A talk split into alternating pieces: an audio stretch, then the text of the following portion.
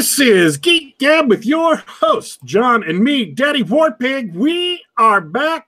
Geek Gab for Saturday, February 10th, 2018.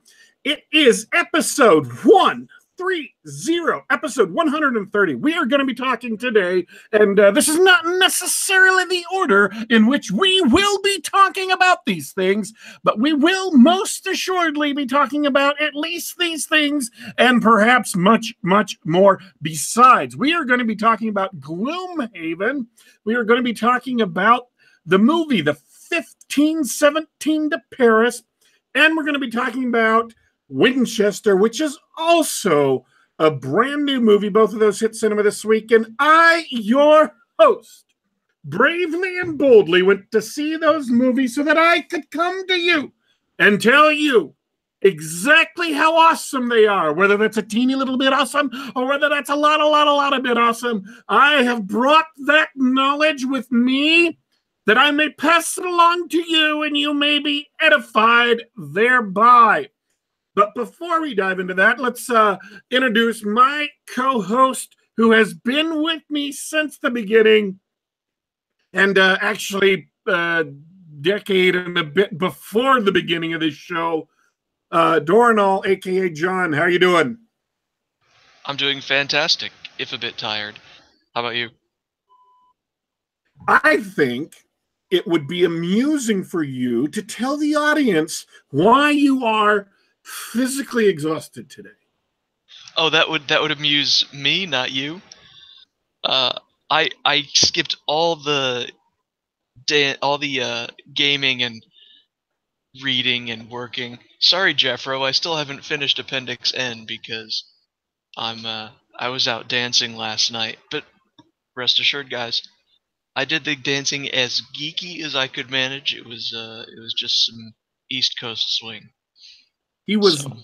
dancing the night away with a bevy of beautiful women. So I want you to to allow that to sink in, folks. Exactly how much he is putting into enjoying his life and also getting some great exercise. Yeah, I know it's it's not the geekiest thing. I, am gonna have to make up for that with a bunch of uh, board games this afternoon, but uh, it was fun. I had a great time. I got to tell you, this is kind of small and silly, but I thought it was hilarious.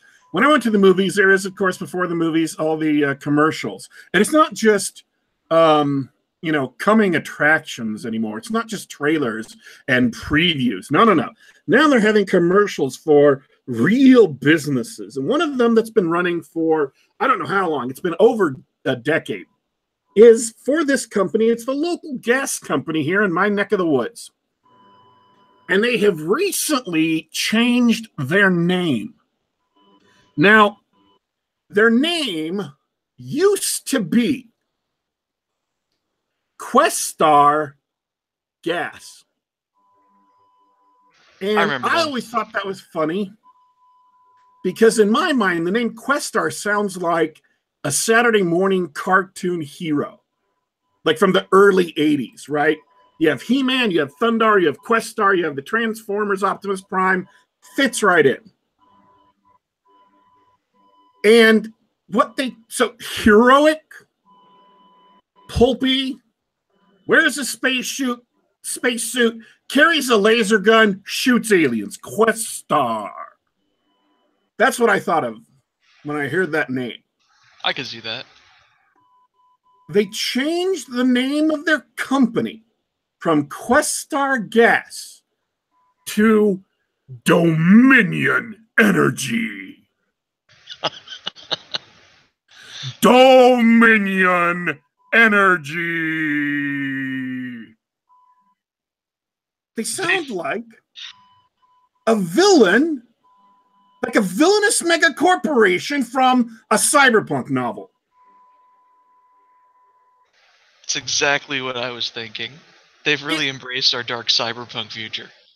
If I wrote a cyberpunk novel and I put in it a company named Dominion Energy, all the readers and critics would complain that that was too on the nose, that that was too obvious, that they would say that was going too far. It's like naming your bad guy villain antagonist or villain antagonist for that authentic European flair. Not that people haven't done that.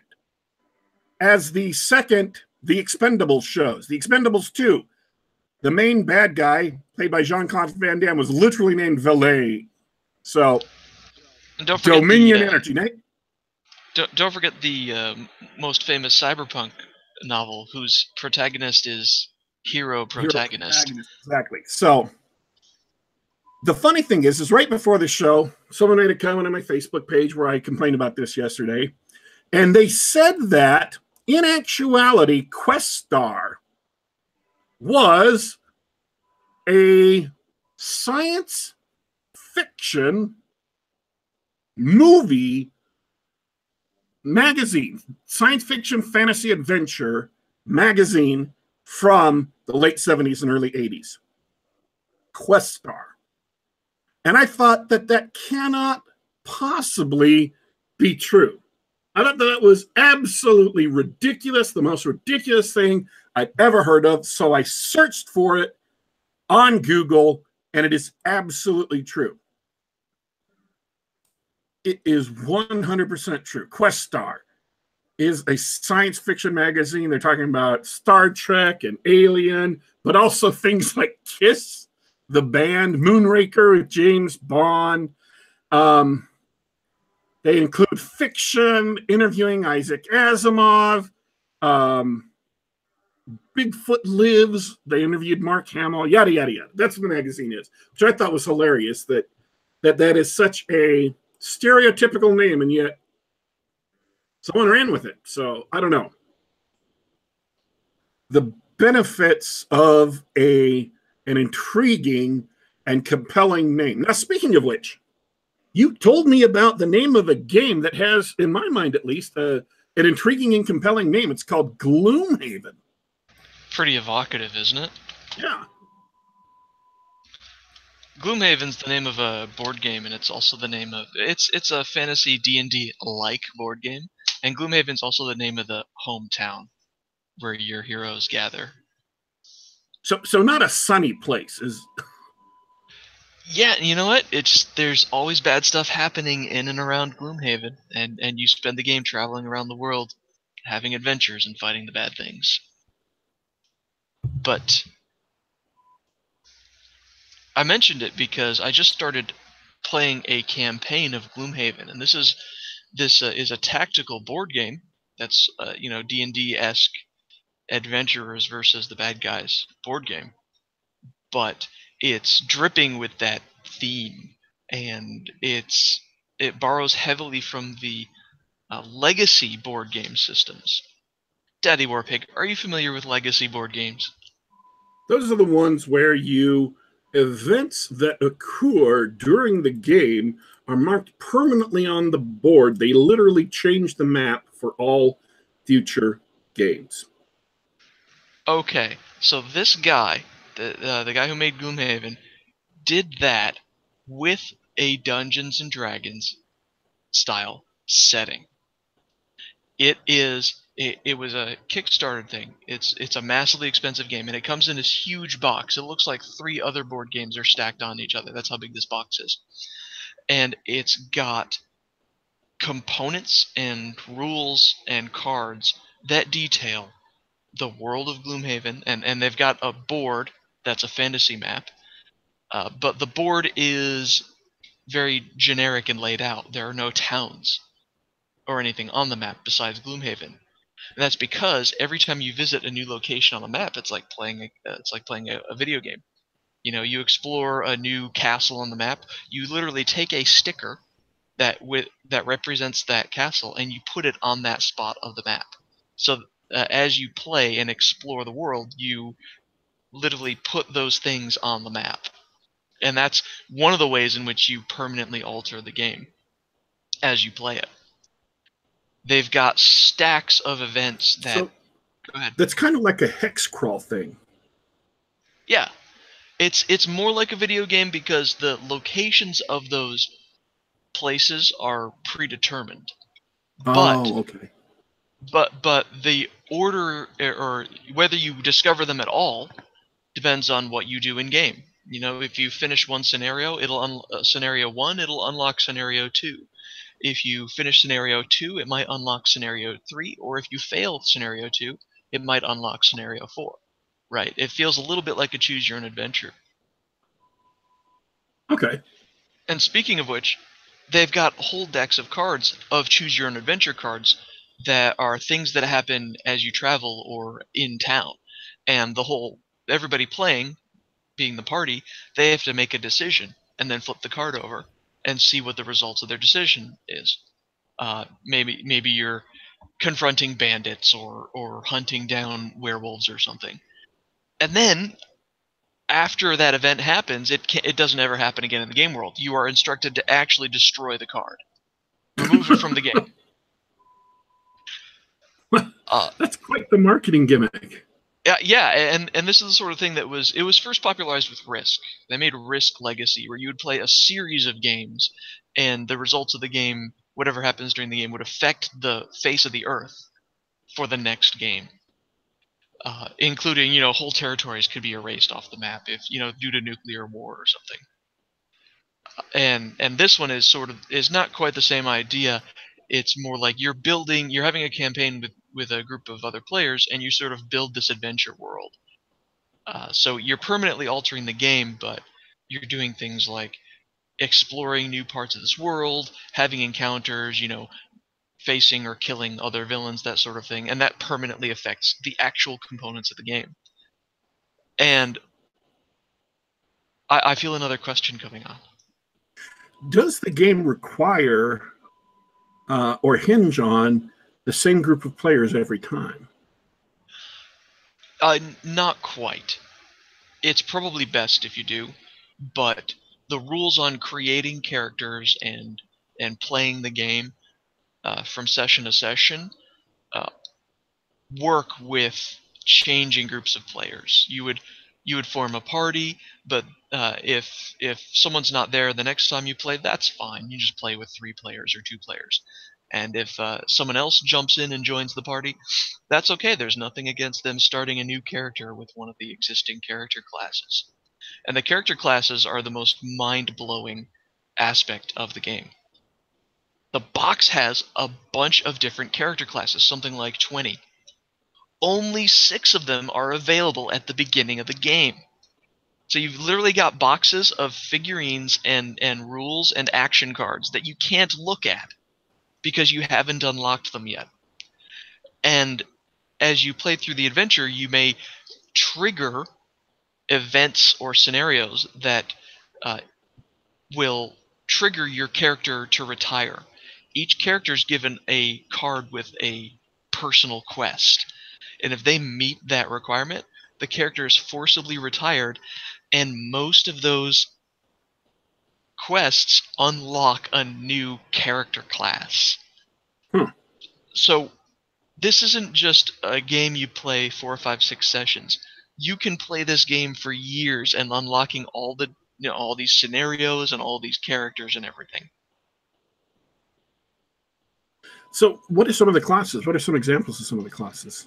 So the the game starts off with a few of your your standard classes. There's the the brute and the scoundrel and the sorcerer, and there's a couple. And the other three are a little weirder. There's like a there's a gnome like tinker, and who, who uses mechanical objects, and it's got. Uh,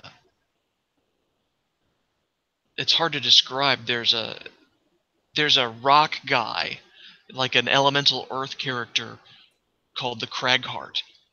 And and he, he doesn't play like your standard D and D classes. He's more about uh, creating obstacles and smashing obstacles to sort of he affects the battlefield physically. And um, the last one is called the Mind Thief. I honestly don't know what that one does. It's a little too weird. So, have you had a chance to play this? Yeah, I've played. Uh, I, I I sat down with a buddy, and we did a uh, we did an ex- we did a casual scenario just to sort of try to learn the rules. And then this week we did we started a campaign and we we played through the first scenario legit. Uh, it's uh, it's a lot of fun. It's a little complicated. There's lots of rules to follow, and it's since it's a cooperative game, it's one of those things where everybody sort of has to remember to do all the things in the right order, and and make sure that we're all following the rules. Uh, otherwise, it may not be a fun experience. But it's it's big, it's epic, and uh, just the first couple scenarios, it was a lot of fun, and and it's tactical too. Uh, it's not like a, it's not like your typical cooperative game where you know one guy's the quarterback and he just tells everybody what to do. It's everybody has their own hidden agendas and and and hidden bonuses and uh, and so you you make your own decisions in the tactical turn to turn combat, uh, and then everything else feels like you know this grand world building experience. Yeah, uh, Jackson Anderson in chat asks about the characters. Uh, you already heard some of the descriptions. You can tell the characters are a lot more like your new style superhero D and D characters rather than your generic, you know, loser fighter with 12 strength sort of old school D and D characters. So, um, how much is the box set? How much is it to get into this? As far as I know, it is totally out of print. If you want to pick a copy up, it's going to be at least two hundred dollars, I think. Wow. Yeah, and and who knows if and when they're going to come out with another printing. I imagine they will because the secondary market got nuts. Uh, Amazon.com lists one for under 200. That's that doesn't seem likely. It's probably going to be around 200 to get one. Wow, uh, but check it out. On, check it out on BoardGameGeek.com. It's really it's really cool. Um, the this buddy of mine who I'm playing with, he said that he kickstarted it at the beginning and totally forgot about it. He it was one of those things where he just he says that sounds cool. I'll put a couple, little bit of money down, and uh, and he ended up getting it like a year or two later, and it's it's I think it's great. Well, yeah. Amazon says there's two left in stock for 190.95. Um, get it. So, I'm not gonna get it. Um, all right. Well, um, let us actually, since you're continuing to do that, um, go ahead and and if anything interesting or unexpected, because you have to open up those packages, so you might get stuff that you have no idea would have existed, right? Yeah, there's there's there are events and locations and things that you can unlock that you aren't necessarily going to unlock. You know, you may you may finish the whole campaign, you may be done with the game and have, you know, uh, three or four classes and four or five events that you never unlocked that you never saw. Okay, well, uh, if you continue to play it, um, go ahead and you know fill us in, keep us up, keep us yeah, up to date if there's anything happens. Um, yeah. Did you want to talk about the I'll other also, game? I'll, I'll, i mean, I'll also let you know if if it actually uh, gets back into print. Did you uh, want to talk about the other game you had mentioned before we went on the air? Oh, it's, it's another Kickstarter game named Scythe. I thought I'd uh, mentioned it before, but I, I did get my own copy uh, a couple of months ago. Um, that's another. Uh, I, am going to take the rest of our time talking about that. So so let's save that for another time. Okay. Um, I will say that uh, I'm looking again. I'm looking at a site on Amazon, and I know this artist. They say World Building and Art by Jakub Rozalski. Um, I've been looking at his art for a couple years now. Um, he's got some very, very interesting World War One style mech art. Uh, and every now and then I go back to like his ArtStation or his DeviantArt or wherever he is and uh, check to see what new stuff he's added. He's got some great, great stuff there. He also does like this um, old European uh, werewolves. Uh, he's got a series of pictures like that that are just really, really great. If you're uh, looking into kind of a Victorian era, World War One era, or a little bit before then, uh, werewolf game, you definitely check out his art because they're uh, very evocative. They're great concept art for something like that. Yeah, and that's the reason why I got it.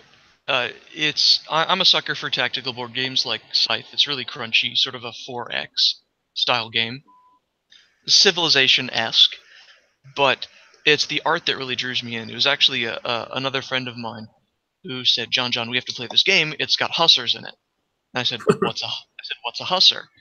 And she goes, "No, it's the Polish cavalry. They're paladins. All right, you're gonna have to explain this." And and the the hussars, they're called winged hussars, uh, Polish cavalry who mounted wooden wings on their backs that stuck straight up from from the back of their breastplate, so that when they rode into battle, it looked like an army of angels bearing down on you.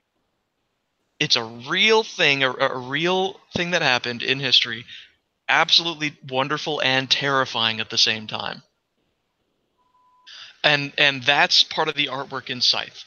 It, Scythe is set in sort of an alternate history Europe, just after World War One, except world it had mecha in World War One, and so each player plays a representative of a vaguely European nation. Um, and they have their own animal companion and they can build mechs and so you're you're exploring this little section of Europe where the mech factory uh, exists, the original mech factory exists, and so you're exploring and, and gathering resources and building up your workers and and sometimes doing a little bit of fighting. Um, but it's the world that really drew me in that that evocative artwork uh, from the artist, and it's all the art is done by the same artist. It's all done in that sort of impressionist style, and there's almost always, uh, you know, this this peaceful sort of early 20th century scene with a mecha striding through the background. Uh, it's really fantastic stuff. Um, so as a game, I give it two thumbs up. It's it's technical, it's interesting, it's complex, um, and as a piece of as something that you want to have in your collection. Uh, like I, I have this game. It's it's uh, cover. The top of it is facing out. I, I don't I don't just shelve it like the rest of my games. It's a beautiful, beautiful game. All right. Um, and Scythe is a, a really, really evocative name too. Um, unlike the next movie, uh, or the first movie I want to talk about, which is The 1517 to Paris. That's an awful title. And I'll tell you why it's an awful title. Because I saw the movie yesterday, and a minute after the movie started, I couldn't remember the name. And after the movie got out, I couldn't remember the name. And when I went to tweet about the fact that I had saw the movie and we're going to review it today, I couldn't remember the name. And I had to look it up every time. I had to look it up. And when I, you know, went to schedule the show this morning, I couldn't remember the name. It's an awful name. It's long, it's tongue twistery, and it doesn't mean anything. If they had named it like 317 to Paris, that would have been better. Um, it or just 317, whatever, something simple, something clear. I know this is a small complaint, but it was it's it's really it's a small complaint, but when it happens a lot in a day in less than 24 hours, you remember it. Yeah, I would have gone with uh, snakes on a train myself. Snakes on a train. Um so here's the thing about 1517. It's directed by Clint Eastwood and he is a phenomenal director. He's done a lot of great movies. Um, one of my favorites, Gran Torino. That was a really good movie. It is a really good movie. He directed it. Very, very interesting movie. Um, very, very moving movie. Here's the thing the main characters and, and I, I guess I'll go into some background real quick. There was at one time on a train from Amsterdam to Paris a Islamic terrorist pulled out an AK-47 and was about to massacre as much of the train as he could.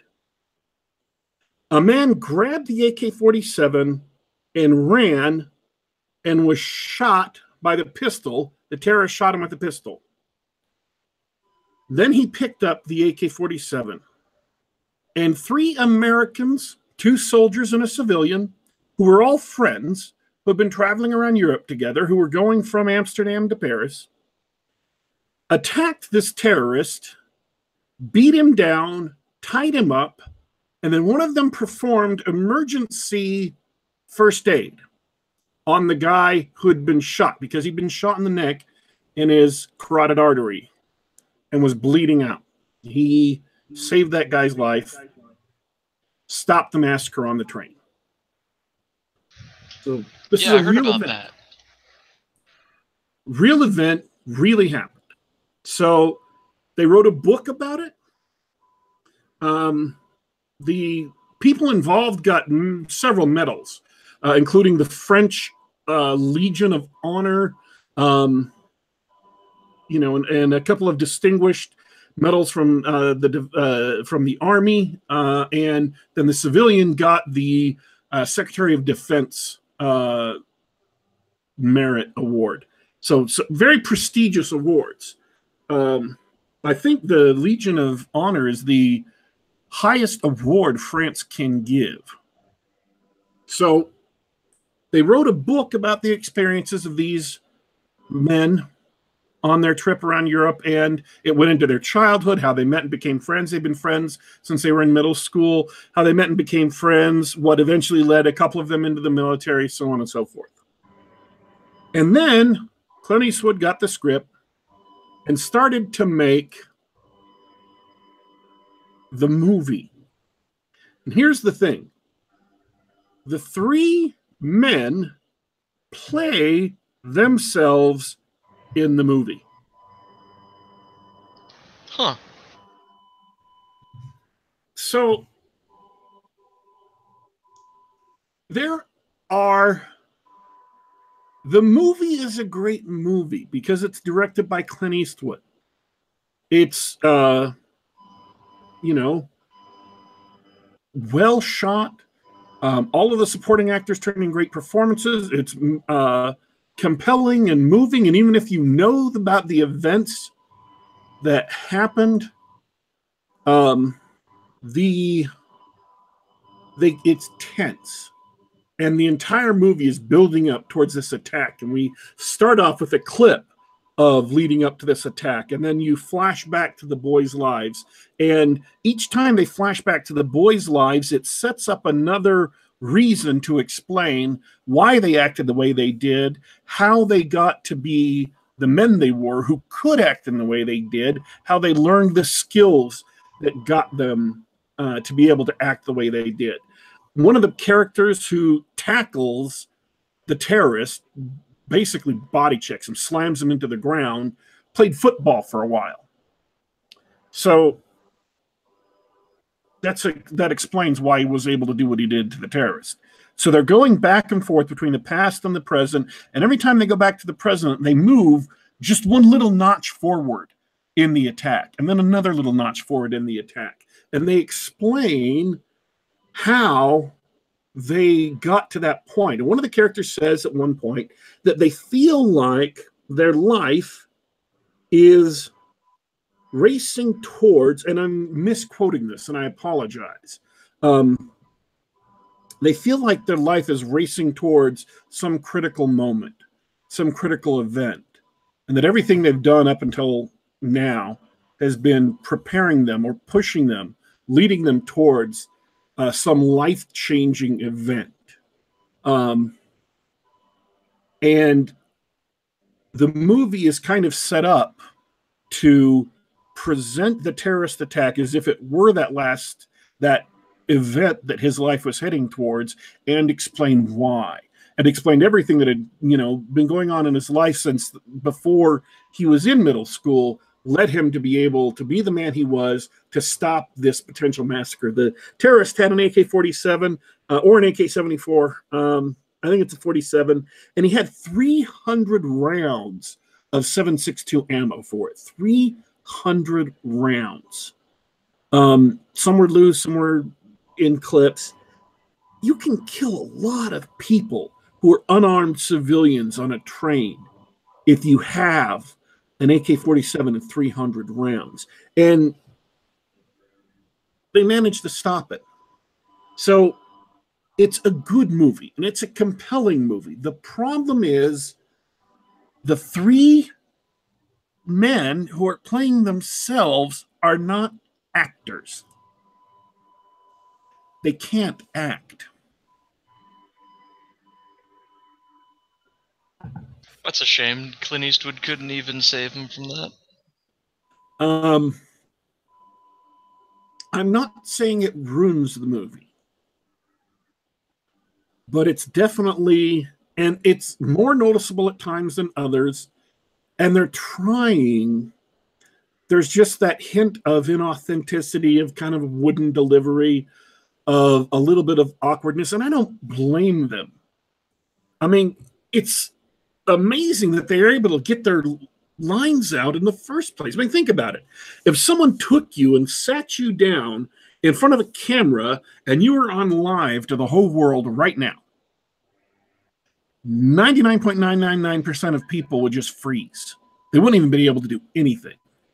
Stage fright would just paralyze them. It doesn't matter if they were, you know, super tough Navy SEALs or a tiny little skinny kid, they'll just freeze up because it's nerve wracking. It's a nerve wracking experience. So the fact that they were able to do performances at all is kind of amazing, but it does distract from the movie to uh, a moderate extent.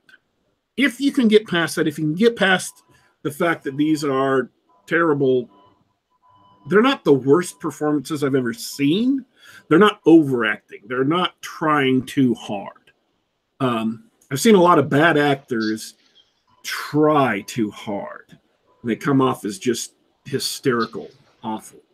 So, But- so it's just normal. It's like watching a basketball player try and do a car commercial as opposed to, oh, I don't know, Tommy Wiseau in the room. Yes, yes.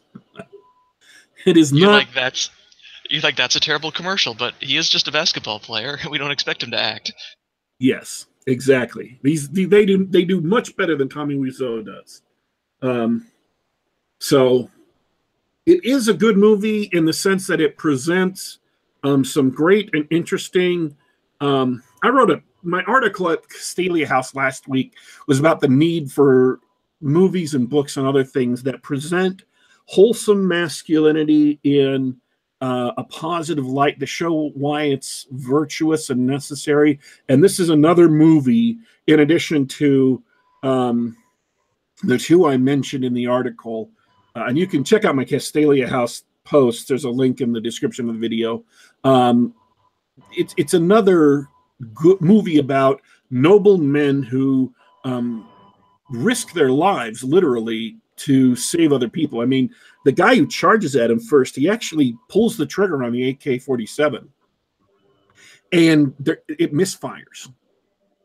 That particular round doesn't go off, and that gives him just enough time to get to the bad guy. It wasn't a jam, it was a misfire. Uh, if he had got a chance to pull the trigger again, he would have shot him. And if that bullet had gone off, he would have shot him.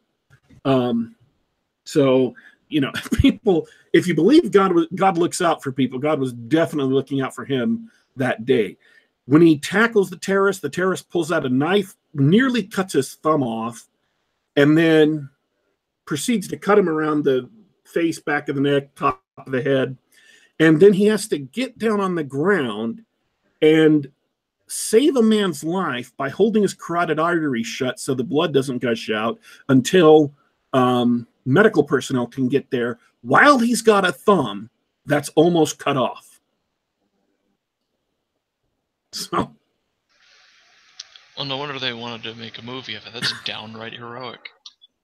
it is uh it is a great movie with the themes of the movie are great it presents an interesting story of these characters it's done well it just you need to put aside the fact that the um the performances are not going to be what you might otherwise expect from great hollywood actors that's just it's just there you just have to accept it so that's 1517 That is a terrible name. It is a terrible name. Awful name. Um now the worst name they could have named it was Paris 317. That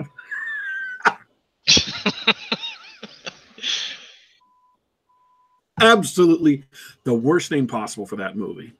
Um, and I, I'm I sure. heard 15, I heard 15, 17 to Paris and Clint Eastwood. I honestly God thought it was going to be a cowboy movie.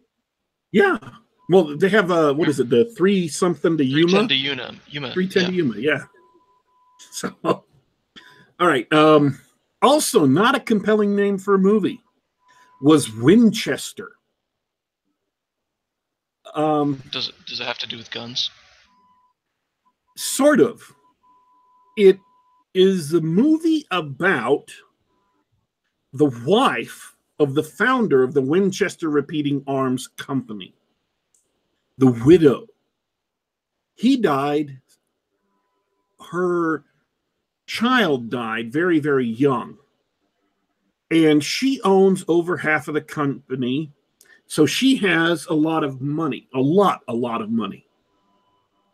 And she spends her money for 20 years, spends her money turning an eight room house into a hundred room house. Building up rooms, building up additional rooms, building up staircases that go nowhere, hallways that go nowhere, or that wind around in a maze like fashion, building all these rooms and then blocking the rooms off with wood nailing them shut so nobody can get in, or after the rooms have been for a while, tearing it down. The movie, if 1517 to Paris is about brave soldiers fighting terrorists, then Winchester is about cowardly psychologists fighting ghosts. Um, supposedly, uh, to this day, this is a real house. This is kind of sort of based on a real story. I don't know to what extent they fictionalized it. I imagine the answer is a lot. To this day, the Winchester House, which exists, still exists in California, you can go tour it, is supposed to be the most haunted house in the country. There are more ghosts, supposedly, the legends go, in the Winchester House than anywhere else in the country, uh, than any other structure in the country. So, this doctor, this psychiatrist, is brought in by the lawyers and the board of the Winchester Repeating Arms Company because they want to get control of the company back from this crazy old woman that's wasting all her time and money building rooms expanding this house and then tearing the rooms down and building something else. They think that's nuts and they want to take the company away from her. They are willing to pay the doctor $300,000 for a diagnosis or $600,000 for their diagnosis. If you can see the subtle difference there. hmm And uh, then the rest of the movie is him going to the house and staying in the house and trying to interview her and trying to interview her employees and trying to interview um, her daughter and uh, spooky things happening. It's a horror movie. I hope I'm not giving that away. It's a horror movie. And horror y things happen. Um, and I can't talk about the internals of the movie much without spoiling it for you. And this is one of those movies where the mystery is kind of a large part of it. I will say this this is not the best horror movie I've ever seen. Now, people say that this is not the best horror movie I've ever seen in kind of a sarcastic fashion. What they really mean is, oh, this is awful. This is terrible. I, I can't. I can't believe how, how awful and terrible this movie is. So I'm going to say it kind of sarcastically. No, th- I'm not using that in a sarcastic manner. This isn't one of the best horror movies I've ever seen, but it's still a pretty good horror movie. It's not superbly super super great, but it's still a good horror movie. If you like horror movies, you'll enjoy this one. Probably, I imagine. And uh what it made me think of is two things coming out of the movie to step back from the movie. It's a horror movie. If you like horror movies, give it a shot. I uh, enjoyed it. You will probably enjoy it too. If you don't like horror movies, then there's a good chance you won't enjoy the movie at all.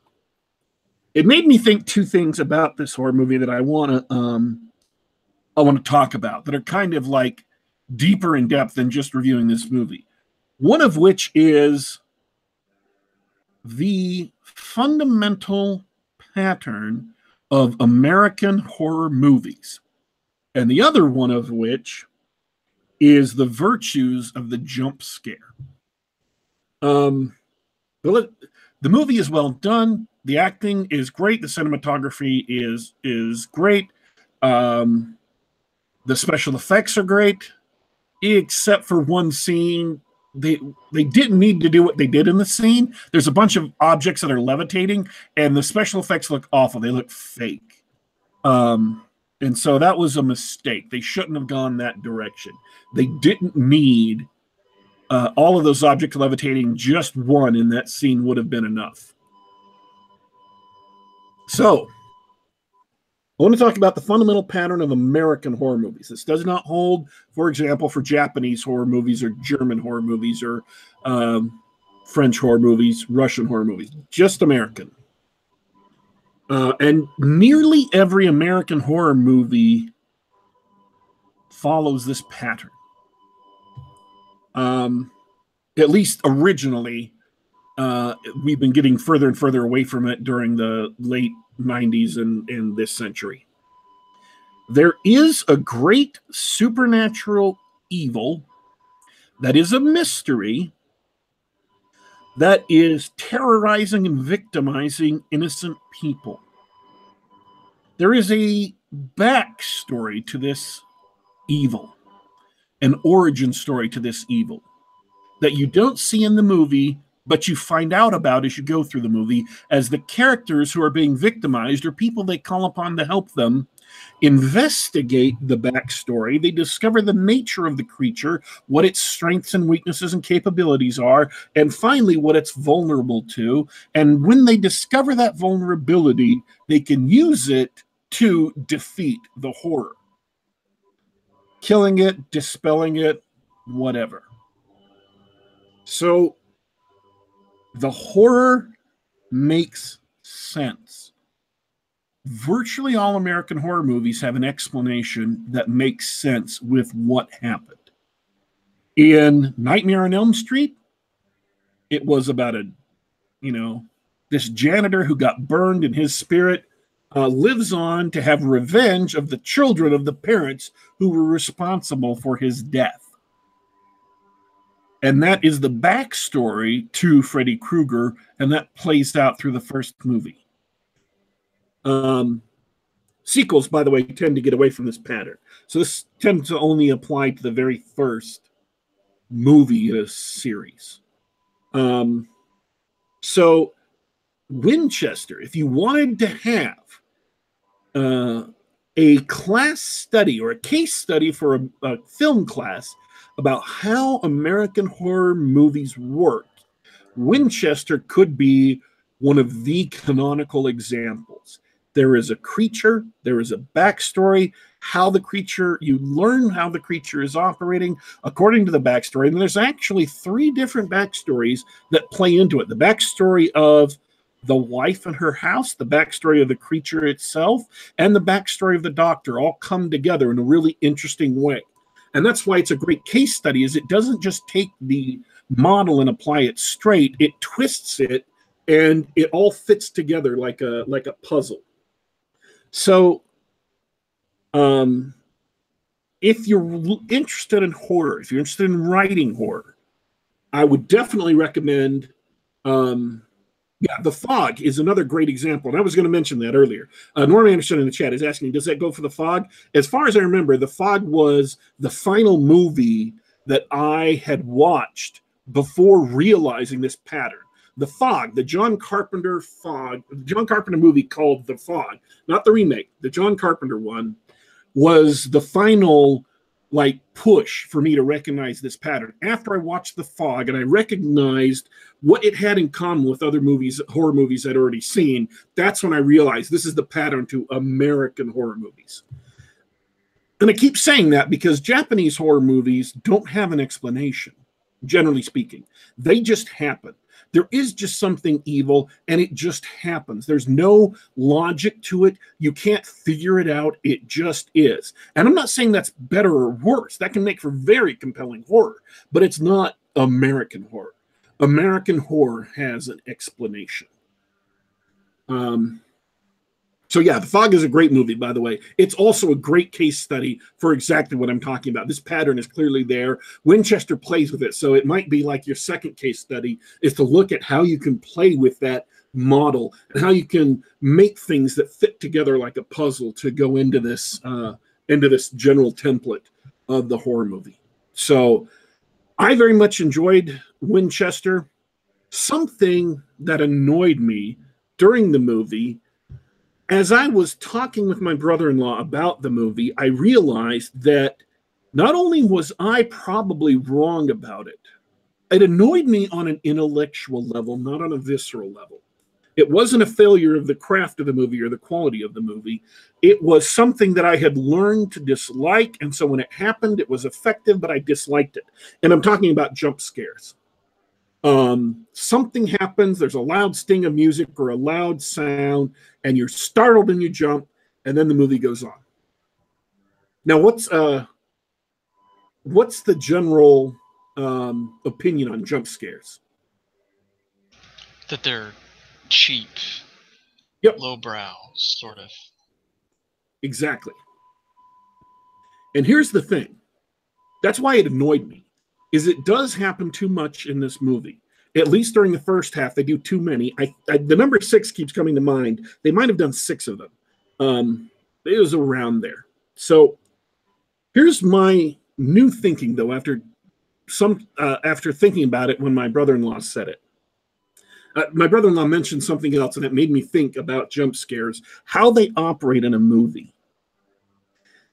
When you're watching a movie, generally speaking, you have a protagonist who is the character you are intended to sympathize with and is the character who you follow through their journey in uh, you follow them through their journey through the plot of the movie. They are your um, entry into this world that the movie sets up. You're supposed to empathize with them. You're supposed to and vicariously have your emotions uh, prompted or prodded by what happens to this character. When this character hurts and is sad, we feel sad. When this character is in danger, we feel thrilled. Again, if the director's done his job, when this character succeeds, we feel happy. In The Karate Kid, right? Daniel LaRusso is the protagonist. He is the person who we follow through the movie. When Johnny beats him up, we feel bad for him. When um, he goes on a date with the pretty girl that he likes, we feel good for him. When he gets hurt in the karate tournament and his leg is is so damaged, we we feel really really bad for him. It looks like he's about to fail. We're like, oh, that sucks. And then when he goes out and he wins, we feel great. That's the climax of the movie. We feel elated. That is the protagonist. Now, here's the thing about jump scares and why I think they're valid if used at the right time, if used for the right reasons, and not overdone, not just thrown in there thoughtlessly. If the movie is meant to take you along the journey of the protagonist and provoke emotions in you that mirror those of the protagonist. If the protagonist is nervous, we should feel nervous. If the protagonist is happy, we should feel happy. If the protagonist is startled, we should feel startled. And how do you do that? Jump scare.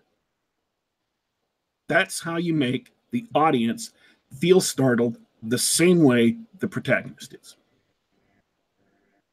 So, my opinion on jump scares has has evolved just last night because I think that is a perfectly valid way to bring the audience into the reality of the movie, into the reality of what the character is feeling, and that when used for the right reason, when used thoughtfully, not just thrown in for cheap um, thrills, but used in the movie to enhance the audience identification with the protagonist.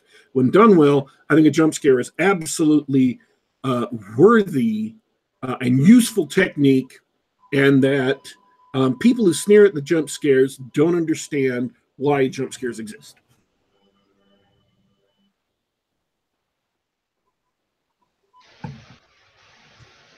I can't add to that. that's that that's a that's a really good point. I've I've seen a number of movies where it, a jump scare is just a sort of a cheap ploy to get everybody to hop in their seats when it's not part of the interaction with the characters on screen. Meaning the interaction between the viewer and the characters on screen. Yeah, and, and this movie, I think most of the times it does it, it actually is doing it right, doing it for the right reasons. Like the character turns around, there's something horrific there, and they're literally scared out of their mind. They're startled. Well, we're not going to be as scared out of our mind as the character is, but if you stick in a music sting, if you stick in something scary, then we're prompted to feel the feelings that that character is feeling at that time. So I, there was just too many of them for my taste but I think they did it for the right reason to show you what that character is is feeling to bring them along with you. So again, Winchester, I thought it was a good horror movie. Um, if you it is it does not get as tense as a lot uh, as some of the great horror movies I've seen, but it's still a good horror movie, and of course, it's it's well done. Um, all of it is technically well done, and the actors turn in really, really good performances. It has Helen Mirren in it, so, um, so uh, you know, it's quite enjoyable. She turns in a great performance as the widow uh, of the Winchester. Um, the character, the story is satisfying. It makes sense. They don't cheat you. They don't lecture you. They don't um, they don't shortchange the audience um, with you know sometimes a lot of modern horror movies like to pull the rug out from under you like everything seems like it's okay and going one way and all of a sudden they yank it out from under you and and laugh as they kill off the character you like the most or whatever. This movie doesn't cheat you. It doesn't try to trick you in that sense. It does keep the mystery growing and the climax is very very tense um, because it involves two innocent characters who are on the verge of being killed horribly by what's going on, and another character having to use what he's discovered through the movie to try and save them. Um, and that is, I thought it was a tense scene. I thought it was a great scene, um, and it's it's not perfect. There's a lot of roughness to it. It could have been done a little bit better, and it definitely could have done with a better name, but it's still a good movie. Not a great horror movie, good horror movie. And I mean that as a compliment, not as uh, you know the modern day. Oh man, anything less than awesome is is horrible. No, it's it's a good horror movie. It's enjoyable. It's just not great. That that's great to hear. It's it's definitely more than I expected out of. If you know the business, February is where uh, bad movies are sort of dumped because uh, the audiences are smaller. So it's it's a good sign that uh, that the movies that you've been watching lately are actually pretty good. Speaking of which, um, speaking of movies that are dumped in February that might not be good. oh boy, we got a couple of doozies coming up, don't we? we have uh, next week is coming out the Black Panther or Black Panther, the brand new Marvel movie. Uh, Black Panther, the, you may not have heard this. Um, you may not have noticed this on Twitter. Um, Black Panther, the main character, is in point of fact black. In, in case you were wondering, in case you're curious, that is actually the truth.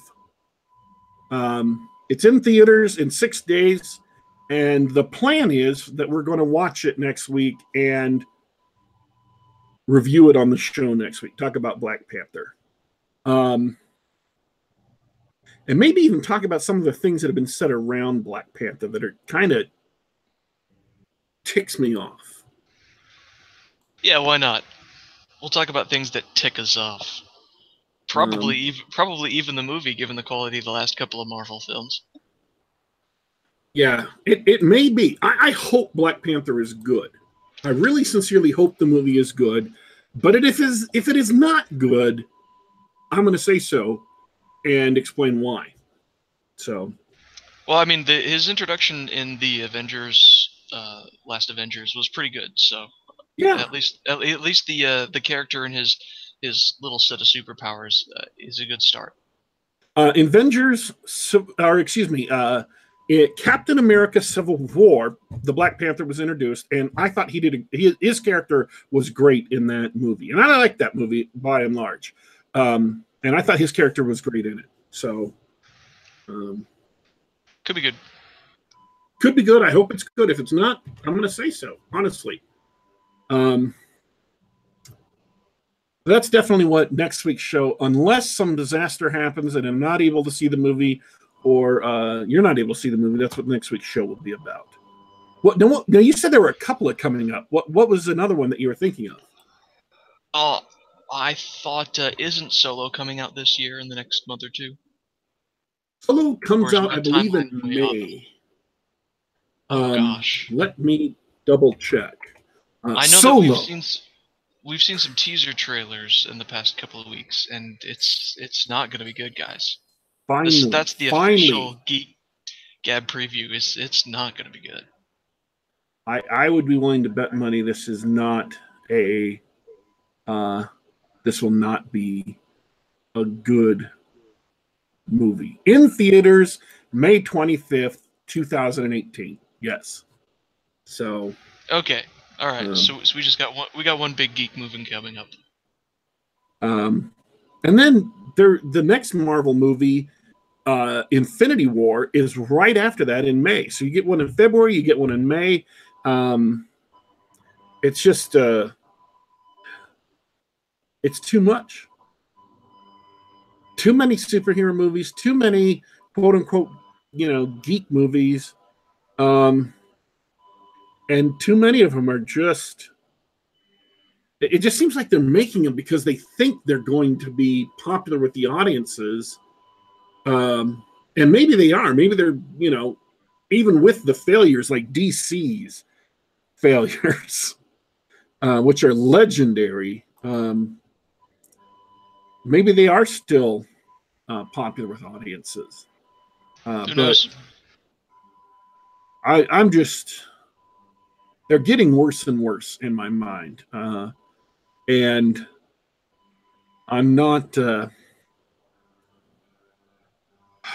I'm having a hard time getting really excited for Star Wars at all. Uh, I the last Jedi kind of burned me out on Star Wars. I'm kind of over it. yeah, you and most other people. Um, Star Wars is dead. They. I can't believe Disney killed it. Disney of all companies should have been able to uh, to do something with it. They killed it. Yep. Uh, I don't see any. Well, I don't know. I mean, I thought these two movies weren't going to be very good. They were far better than I thought they would be. So I can't necessarily look at the, you know, lower tier movies that are coming out. Um, A Wrinkle in Time is going to be awful, absolutely awful, guarantee it. Um, Tomb Raider is coming out in March in in just about a month. Um, there's uh, the remake of the Death Wish with um, that's coming out in March. I hope that's good. I I'm not so certain about it.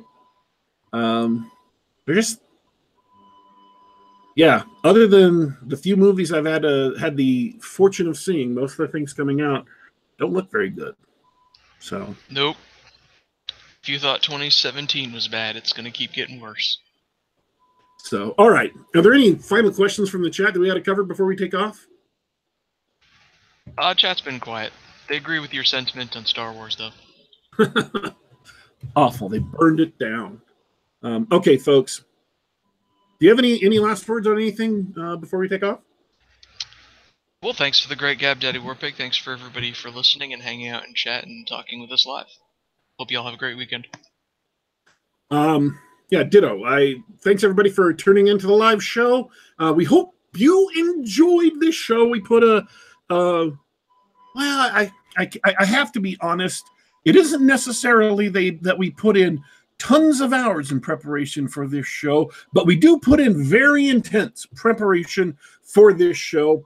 And uh, we hope to get another episode of Geek Gab Game Night out sometime soon. You should go listen to the last one we did, though. It uh, it was absolutely great. It was about old school mechanics um, and why they worked, talking morale and reaction rules and uh, gold pieces, experience points for gold pieces. It was a great show. Uh, if you have any interest in role playing games, tabletop role playing games, D and D, things like that, you got to go listen to it. And if you're running a game that isn't old school, that's fifth edition or third edition or whatever, strongly think about adding those rules to your game. Thanks for tuning in, folks. This has been Geek Gab. We're signing off. We are out of here. But don't you worry, don't you fret. We will be back.